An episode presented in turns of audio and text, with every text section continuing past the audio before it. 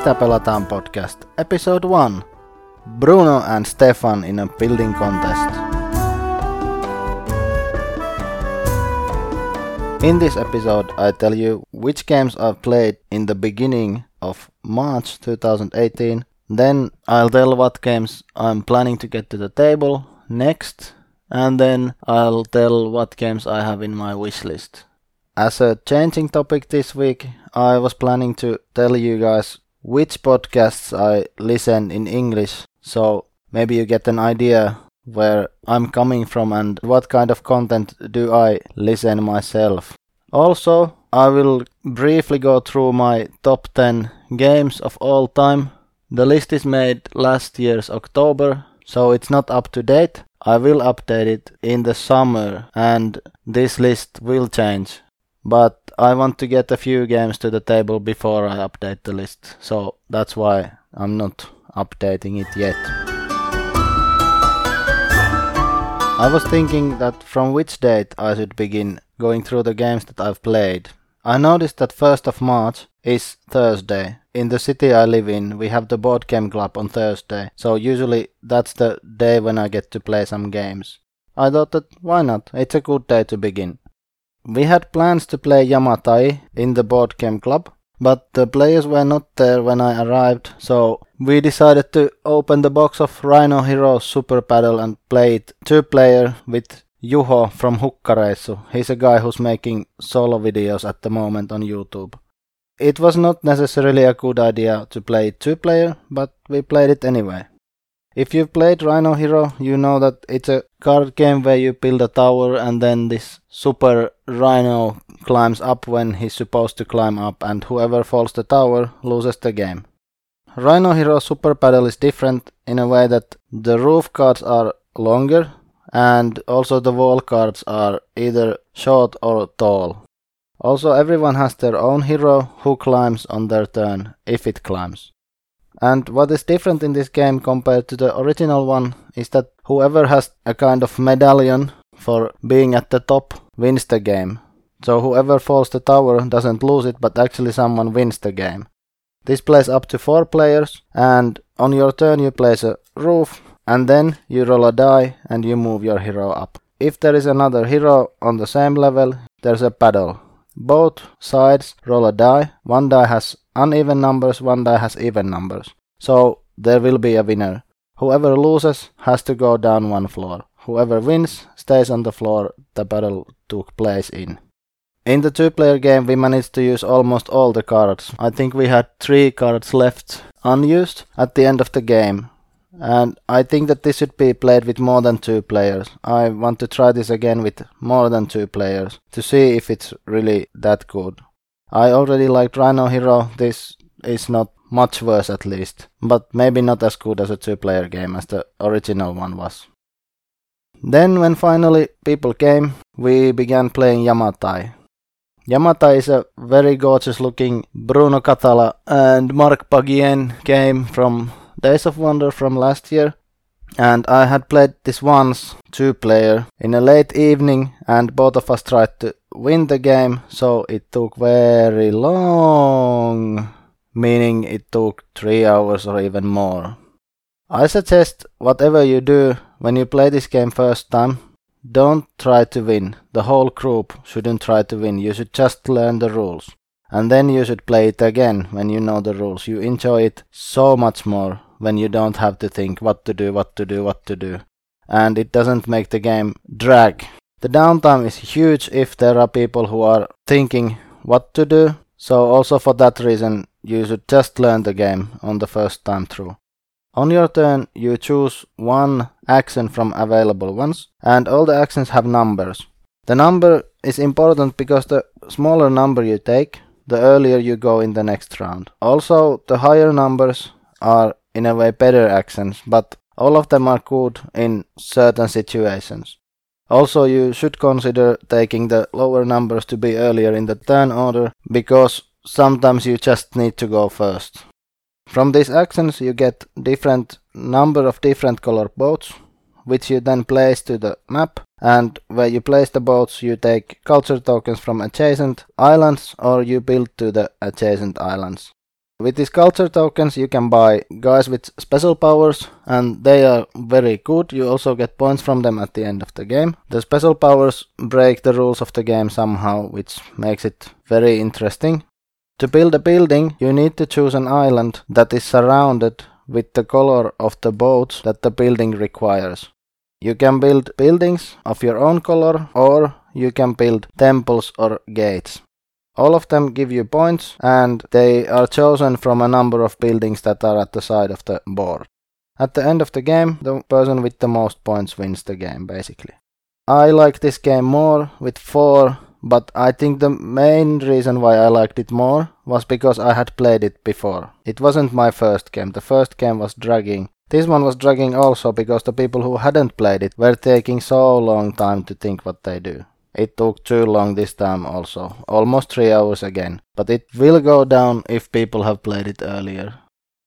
Then, on that very weekend, we managed to get a group to play games, and we were playing in our place. One guy came a bit earlier, so we cracked open Santorini after a while, and it's still a really good two player abstract game. I suggest people try it if they see it played somewhere, or especially if they like two player abstract games. Basically you have a grid where you have two builders and on your turn you move one builder and then build one floor of building. The aim is to get your builder to move to the third floor of a building. Whoever moves to the third floor of the building wins the game. The game comes with guard powers, so there are cards that are dealt to players and they have different powers in them. I suggest that you play with these card powers. Some people are saying that you shouldn't use them because they are broken. I disagree. You should use them because they are broken. And also both of you have it. But you shouldn't just randomly deal 1 1, but you should deal 2, maybe 3 cards when you know the powers well enough. And the player can choose which one of them they want to take. This is really good game and I'm happy that I got the chance to play it again. Then the rest of the players came and our plan was to play some Felds. So we opened Amerigo. Amerigo is a game where the players are supposed to be discovering the South America as Mr. Vespucci was doing. Players have boats that they use to move in a quite dense map of islands and then they can build on the islands to harbor places and after that they can build on the islands. Because this is a Feld, the player at the end who has the most points wins the game. So what's the driving mechanism of this game? This game has a cube tower. A cube tower is a tower where you drop cubes and some of the cubes or all of the cubes or none of the cubes come out from the tower. In this game, the cubes are actions, types of actions actually, and the color of the cube tells you what action you're allowed to do. Basically it works that there's a rondel and actions go one by one according to color and you take all the cubes of one color and drop them to the tower. Whatever comes out comes out.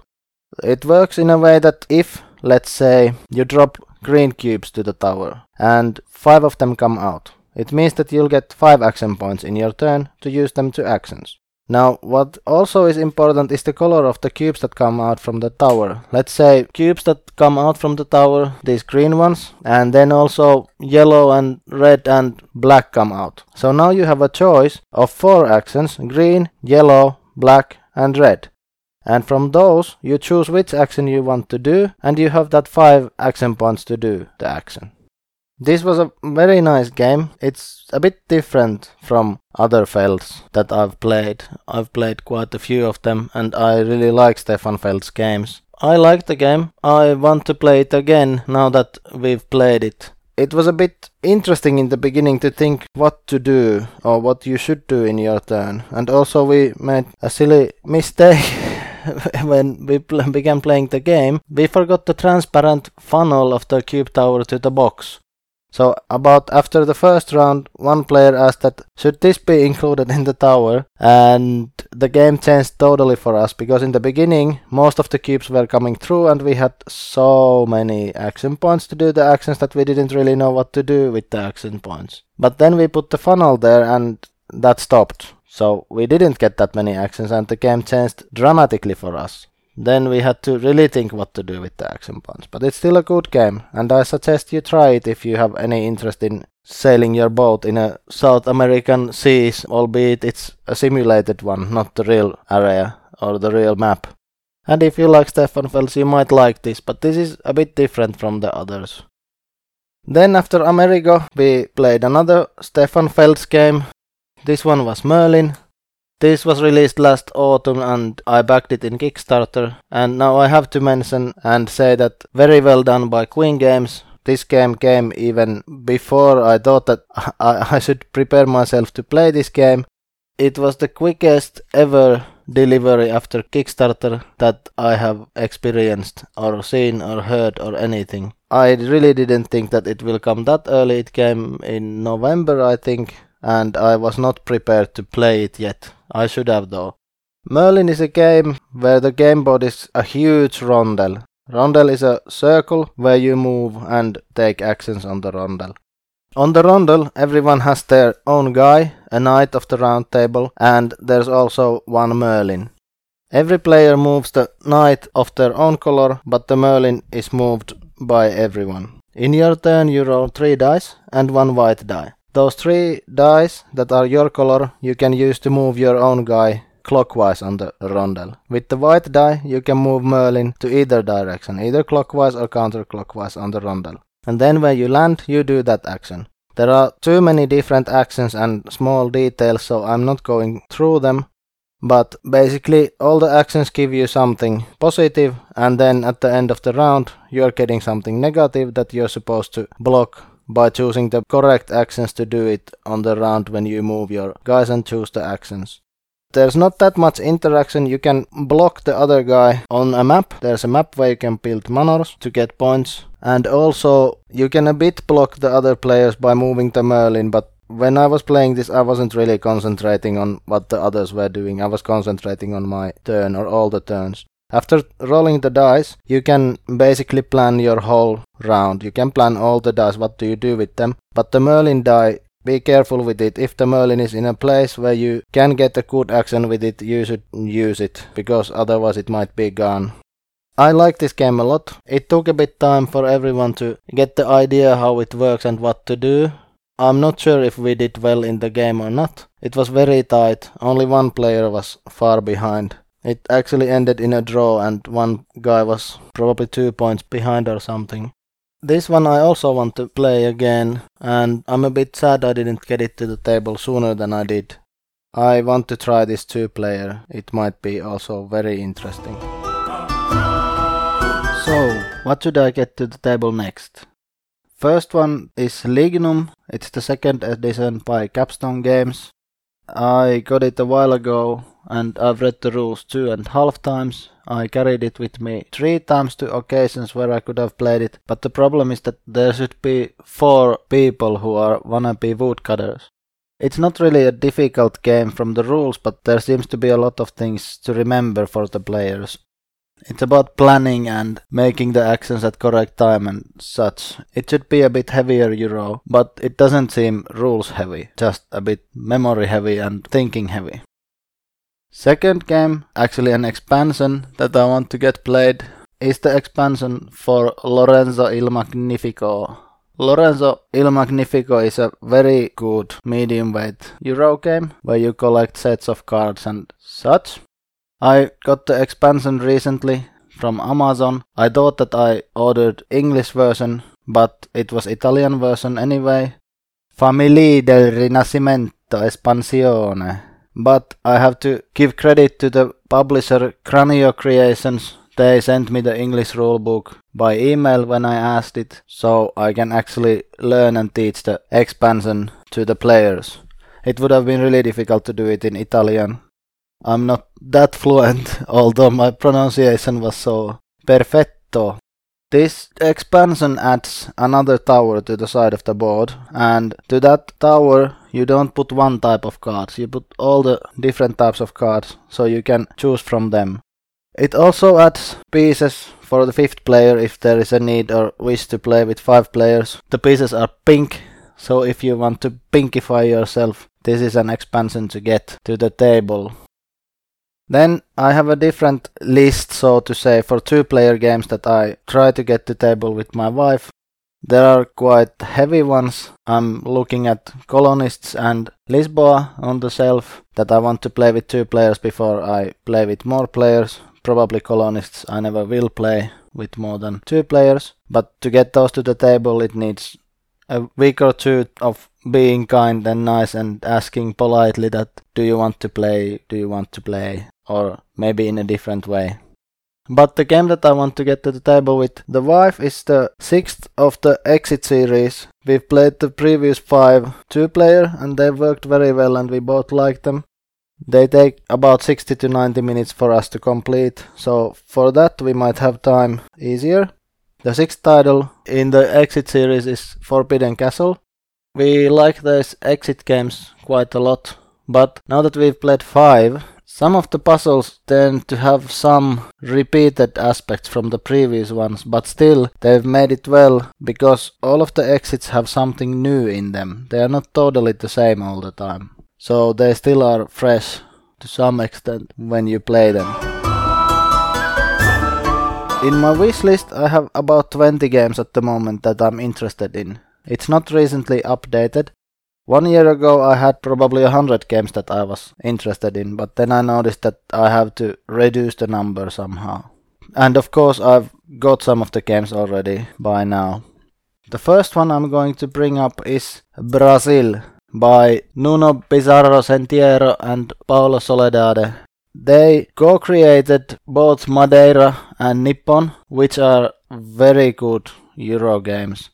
They are a bit on the heavier side, but I really like them. I also like the publisher What's Your Game. Although all of their games look the same, they are all drawn by Mario Iannelli. But there is something in them that because they look the same and they're all Euros as far as I know, they seem like part of a same series, although they are different games. But I like their stuff a lot. Brazil was supposed to come out in Essen 2016 if I remember then it was supposed to come out in 2017, and now it's going to be in Kickstarter by the end of 2018. I don't know what is making the game later and later, but I'm still interested in it a lot. Second one on my wishlist that I want to bring up is Yggdrasil.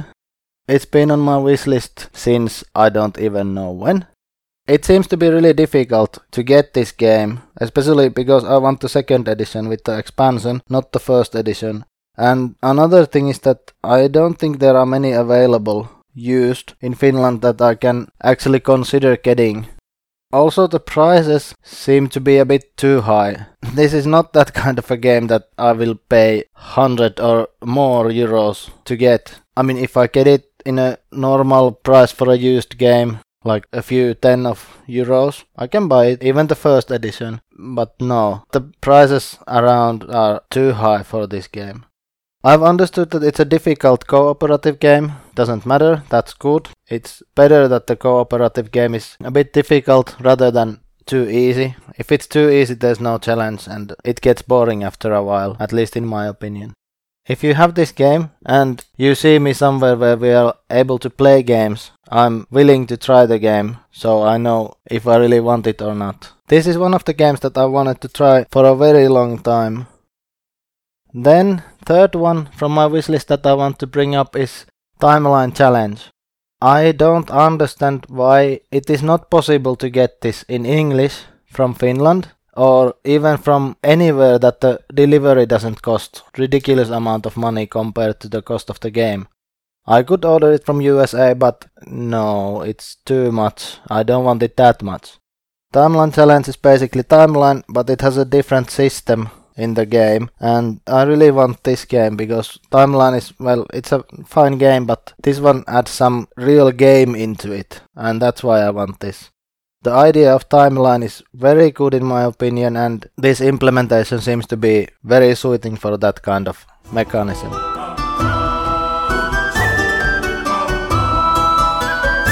Now we get into the changing topics.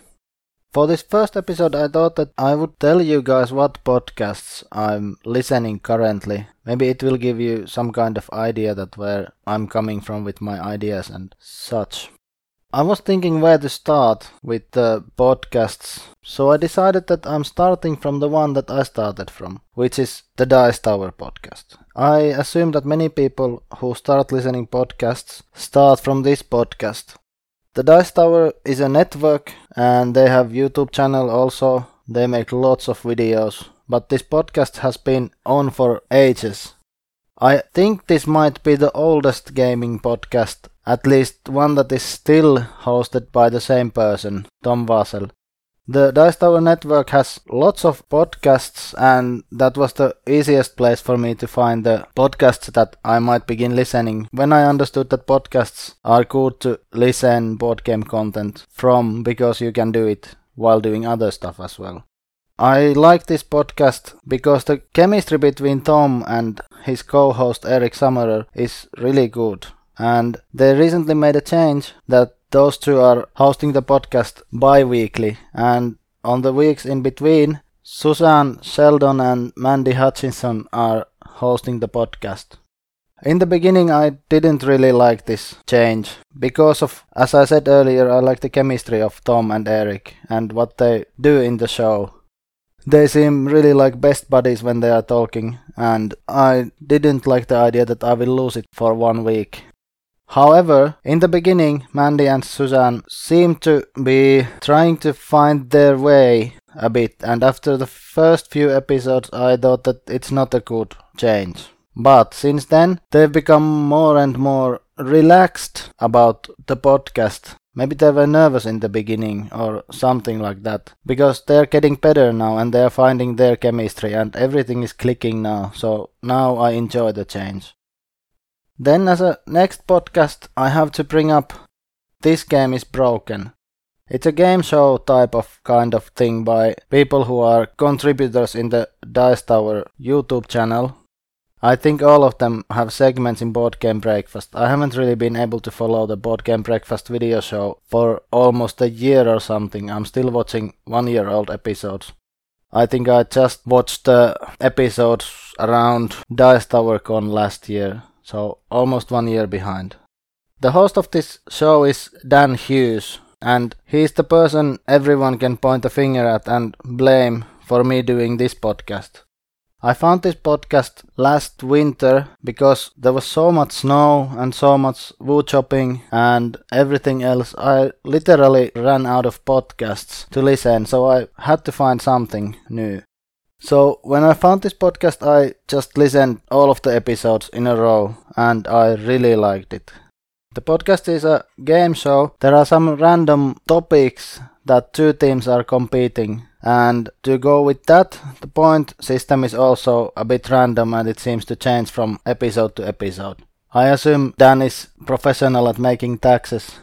The teams are Dave Lusa and one of the brothers Murph, I don't remember which one. The other brother Murph is on the other team, accompanied by Matthew Jude. The brothers' first names are Mike and Nick, but I don't remember which one is which.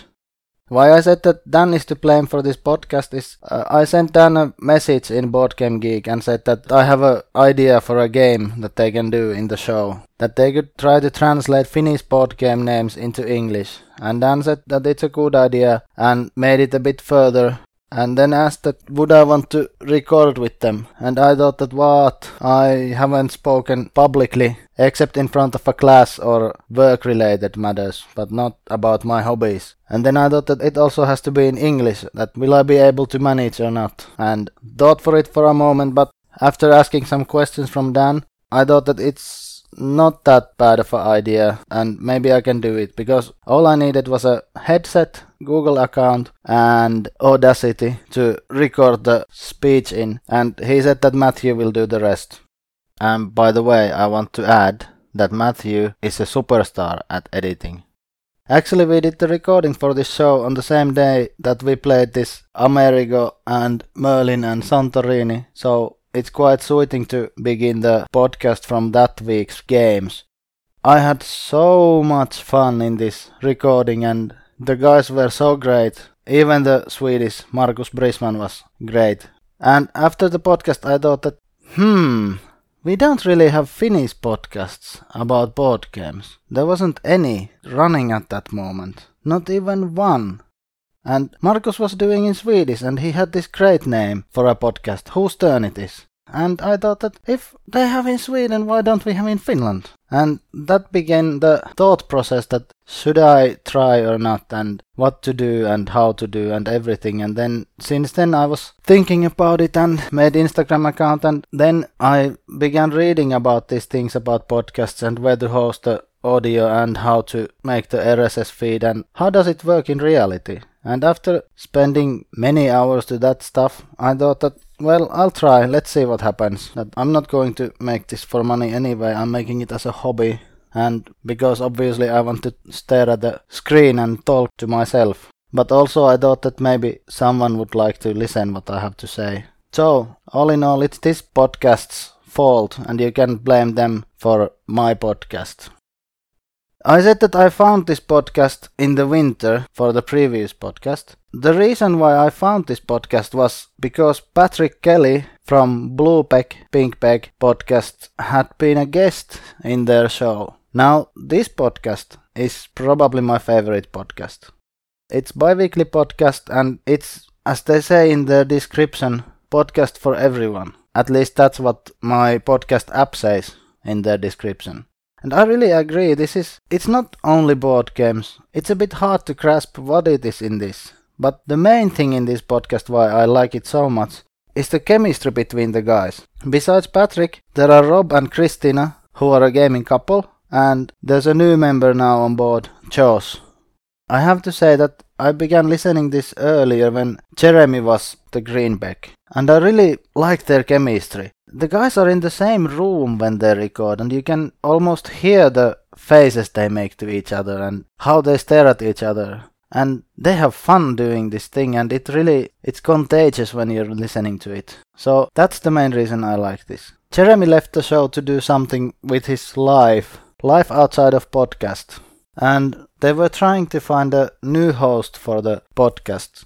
They were searching for a while, and they found this local guy Josh well, I have to say that at the moment I like Jeremy more because I got used to their chemistry. But Josh is getting more and more comfortable being on the podcast, and it's a good thing. Although maybe the other members are not letting him speak enough. At least the last two episodes I thought that maybe Josh should speak more. But I don't know, it's getting back to its track now. Of course, it's understandable if a person changes, even if it's their friend from earlier. It's different because the chemistry is not the same.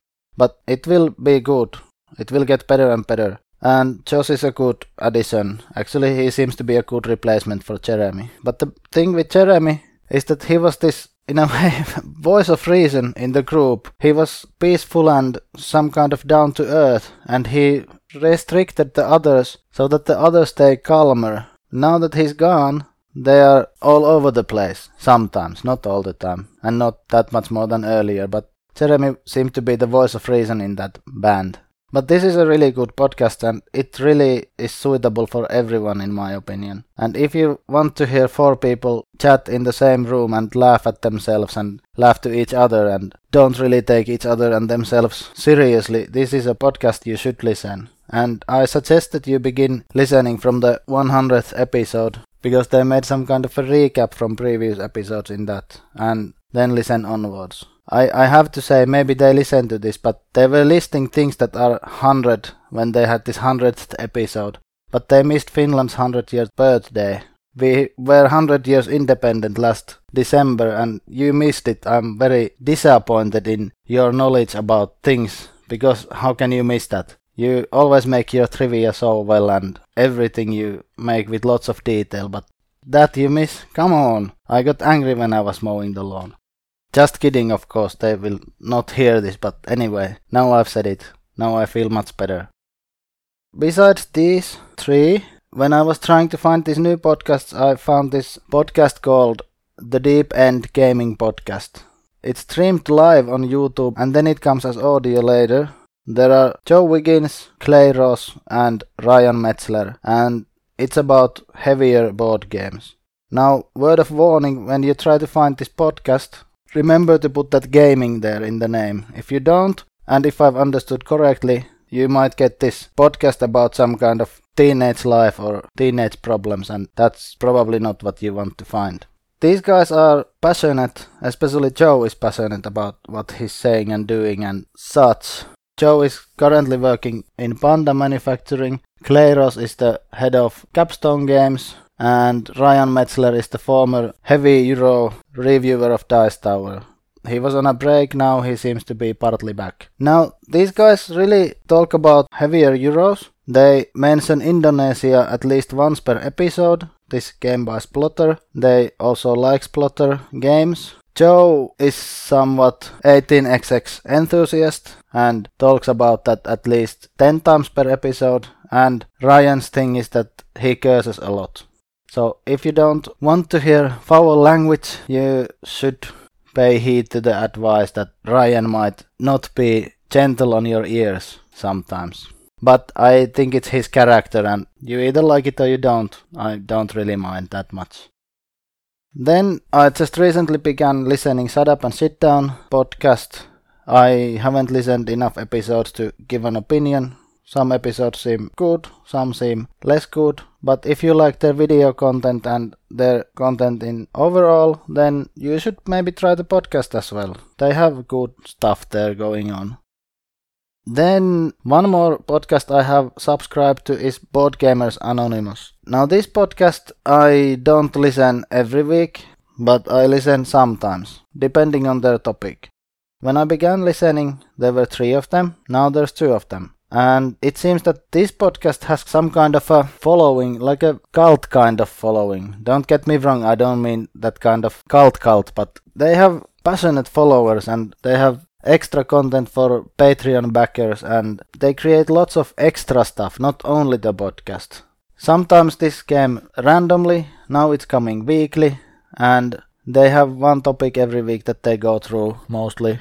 But the reason I don't listen to this weekly is that I can listen to this depending on the situation because the volume of this podcast is quite low and it changes sometimes. It goes high, it goes low, and it's sometimes not good to get those high volumes or low volumes because as I said earlier, I'm listening to podcasts when I'm driving, when I'm chopping wood and such. It's not good if I get scared for the high sound or if I have to put the volume up or if I miss something. It annoys me if I can't listen to it normally. But the content is really good that they have. If you are fine listening to the podcast so that you don't mind that the volume levels sometimes go up, sometimes go down, it's not really that big of a problem as I'm making it sound like. But the content is good, so you should listen to these guys. At least try them. Anthony also has a solo podcast, so if you're a solo player, you might want to check him and his podcast out as well. The last podcast I have on the list is The Broken Meeple by Luke Hector. He's making this podcast alone. He's babbling for a random amount of time about topics and he has lots of opinions and he's not afraid to voice his opinions. He says them very direct. The downside is that the episodes have come very rarely nowadays. He's concentrated on his video channel on YouTube. You can find him from there. And he's probably busy in his life otherwise as well. I like the way that he does this podcast alone. He talks about topics, talks, talks, talks and derails his conversation with himself and such. He has a different style of doing it, and I thought that this babbling podcast is quite nice. And if I ever wanted to do a podcast, it would be this way. So he's also partly to blame for the way that I'm doing this. But let's see, maybe in the future or in some episodes I will have some guests. Probably not in the English version because I'm not sure if my gaming buddies or friends want to talk in English, but at least in the Finnish one I try to get some of them on because some of them might have some good things to say and they uh, didn't say no yet. They have been very interested in that way that they might want to say what they have on their mind. But in the English version, I might give a recap what they say about the matters that they are speaking in the Finnish one. It's more difficult to get some English guests because I don't really know who I would ask and when would we record or how because I'm really doing this in a random time when I have time. So it's difficult to schedule anything or maybe I just do offline. I don't really know. But if any content creator in English listens to this and thinks that they want to get a plug in this show or want to contact me, please feel free to do so. We might figure something out. I promised to give you my top 10 games of all time from last October. I will go through the games very briefly because as I said I will redo my list in the summer so I'll make a longer explanation then. So here we go. Number 10 is Star Wars Rebellion. This is as has been said Star Wars in a box, especially episodes 4 to 6, so the original ones. One side is Rebels and the other side is the Empire. It's very interesting cat and mouse kind of game and it is very good two player game very thematic one and well deserves a place on this list as the number 10. I had only one problem with this game, which was the combat cards, that they were the same cards, even if you had different units and such. There was an expansion for this, Rise of the Empire, which fixes that combat system for me. I haven't yet tried it, unfortunately, but I will try to get it before the next time I play this game. Or then I play someone else's copy who has the expansion. I've only played this one time, but even from that one time, I see that this game is very good and I like it so much already. Number 9 is Robinson Crusoe Adventures on the Cursed Island.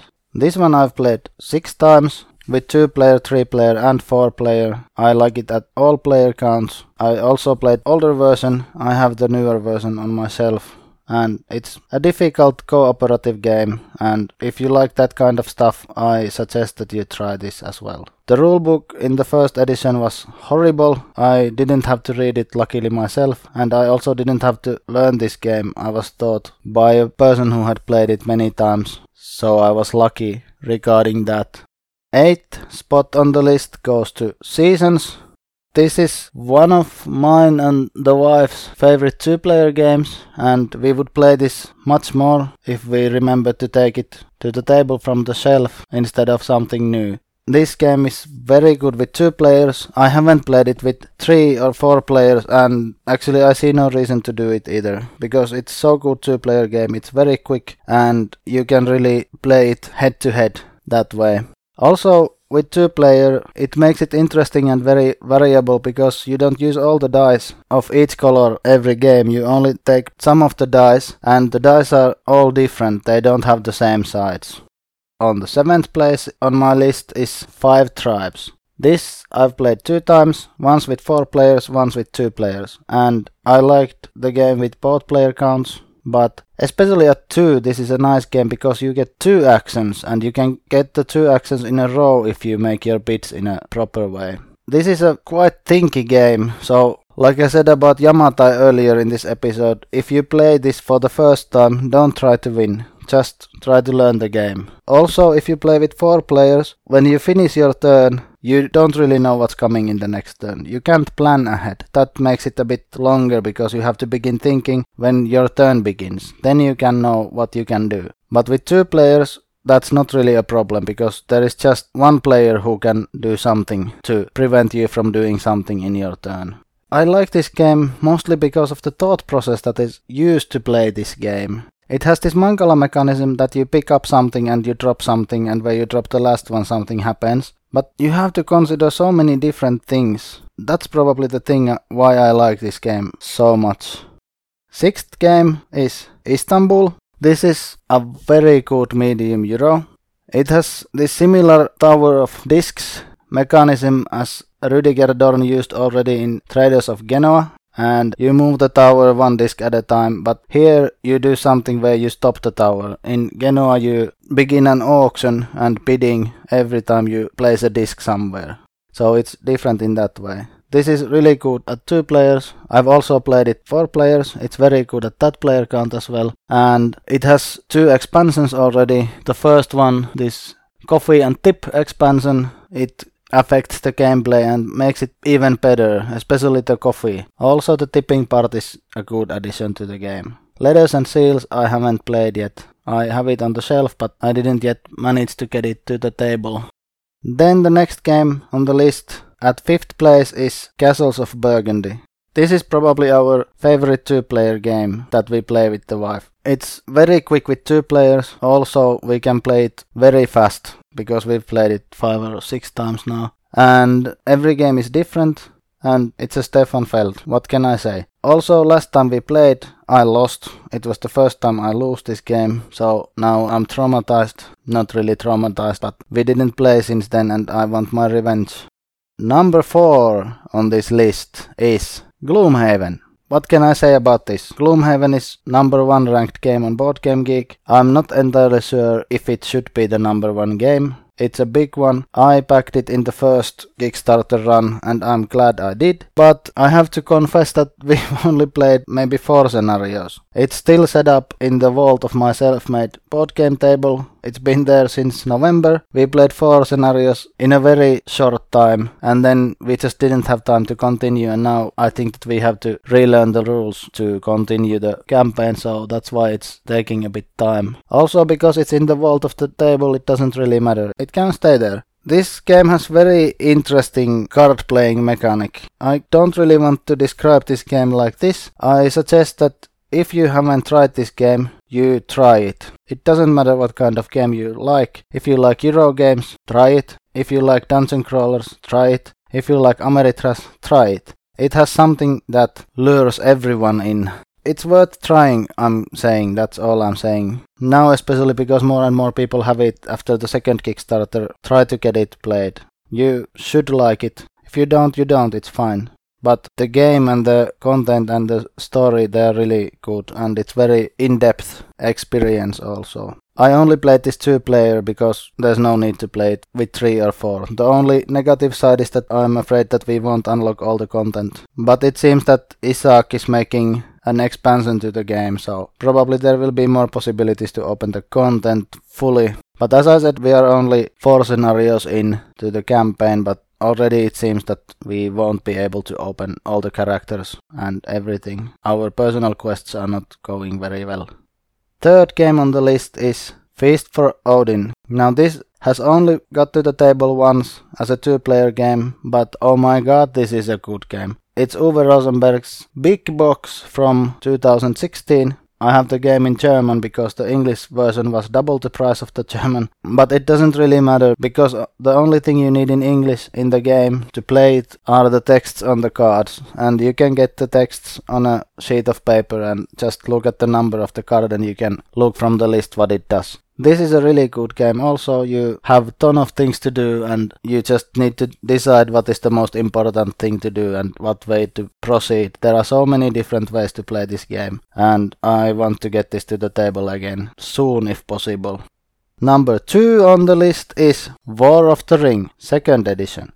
Now this one again I've played only once, but it was so good once that I have nothing to complain about. This is a really good game. Actually, we played this and Star Wars Rebellion with a childhood friend of mine when he came to visit his family here and me and my family didn't have any plans at that time so he was able to stay over and we were able to play some games. So we decided to play this War of the Ring in the evening we began about 10 o'clock in the evening. That's not a good idea. We played 4 5 hours probably first game, but it was so good experience that I want to do it again. Never mind that that night's sleep went away, but doesn't really matter. The experience was so good and we were discussing about the game afterwards, talking about it. So we had lots of thoughts on the game. This is so good. It's almost perfection as a two player game. And actually, in the morning after breakfast, we played Star Wars Rebellion. So we played these two back to back.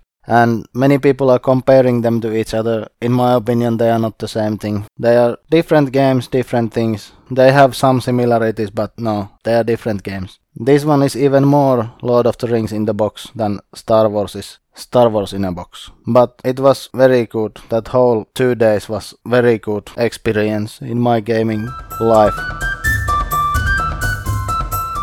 Number one on the list is a game that probably will not be number one when I redo this list. The reason for that is that I haven't played this game for two years, and the game is Battlestar Galactica. Now, last time we played it was in YokiCon 2016. We played without any expansions, and I was the president and on a second turn I had to make a choice that had only two bad choices. I made the better choice and one guy thought that I'm the Cylon and he decided that I have to go to jail. So I was in the jail for the whole game. I was not the Cylon, but when the new loyalty cards were dealt, I was the Cylon. So very well planned. But that soured my experience on the game and I probably will never play without expansions anymore. Because if you're in the brick, you're in the brick. There's nothing you can do. With the expansions, there are things that can happen that can get you out of the brick, and you are not out of the game really. From the expansions, my choice of modules is from Pegasus, you take the Pegasus. From Exodus, you can take the Cylon Fleet or don't take. It's up to you. Sometimes it's nice to have it, sometimes you don't really need it. Depends on the amount of pilots.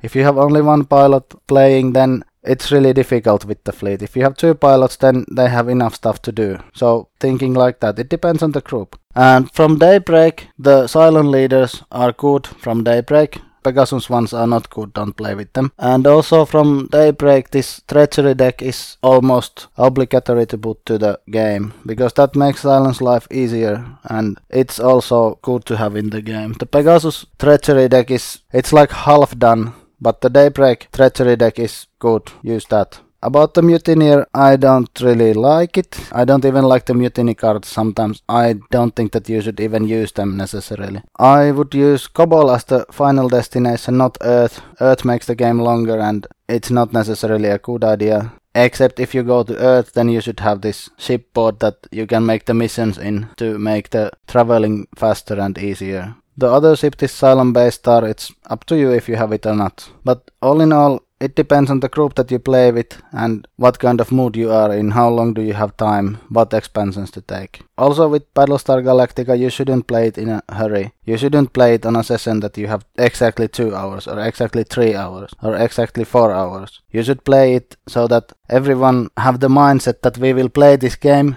no matter how long it takes. Then you can play it relaxed and with its own pace. It can be quick, it can be slow, but you shouldn't rush it. You shouldn't limit the time that you have for the game. But I really like this game also because I watched the series, the newer version, two or three times and this really captures the feeling of that series in my opinion. And it really brings that series to life in a form of a board game especially if the people you play with are nice. But that's always with the games that you play. You should play with people that are nice. Don't play with someone who sours your experience. That's the key to happiness. Or not happiness maybe but to enjoyable board game life That's it for this episode. Thank you for listening. In the next episode, as a changing topic, I will give you a list of the games that I should get to the table so you know what to wait in the future. I might not have a top 10 list and there might only be this one topic to keep it a bit shorter. This one went a bit long.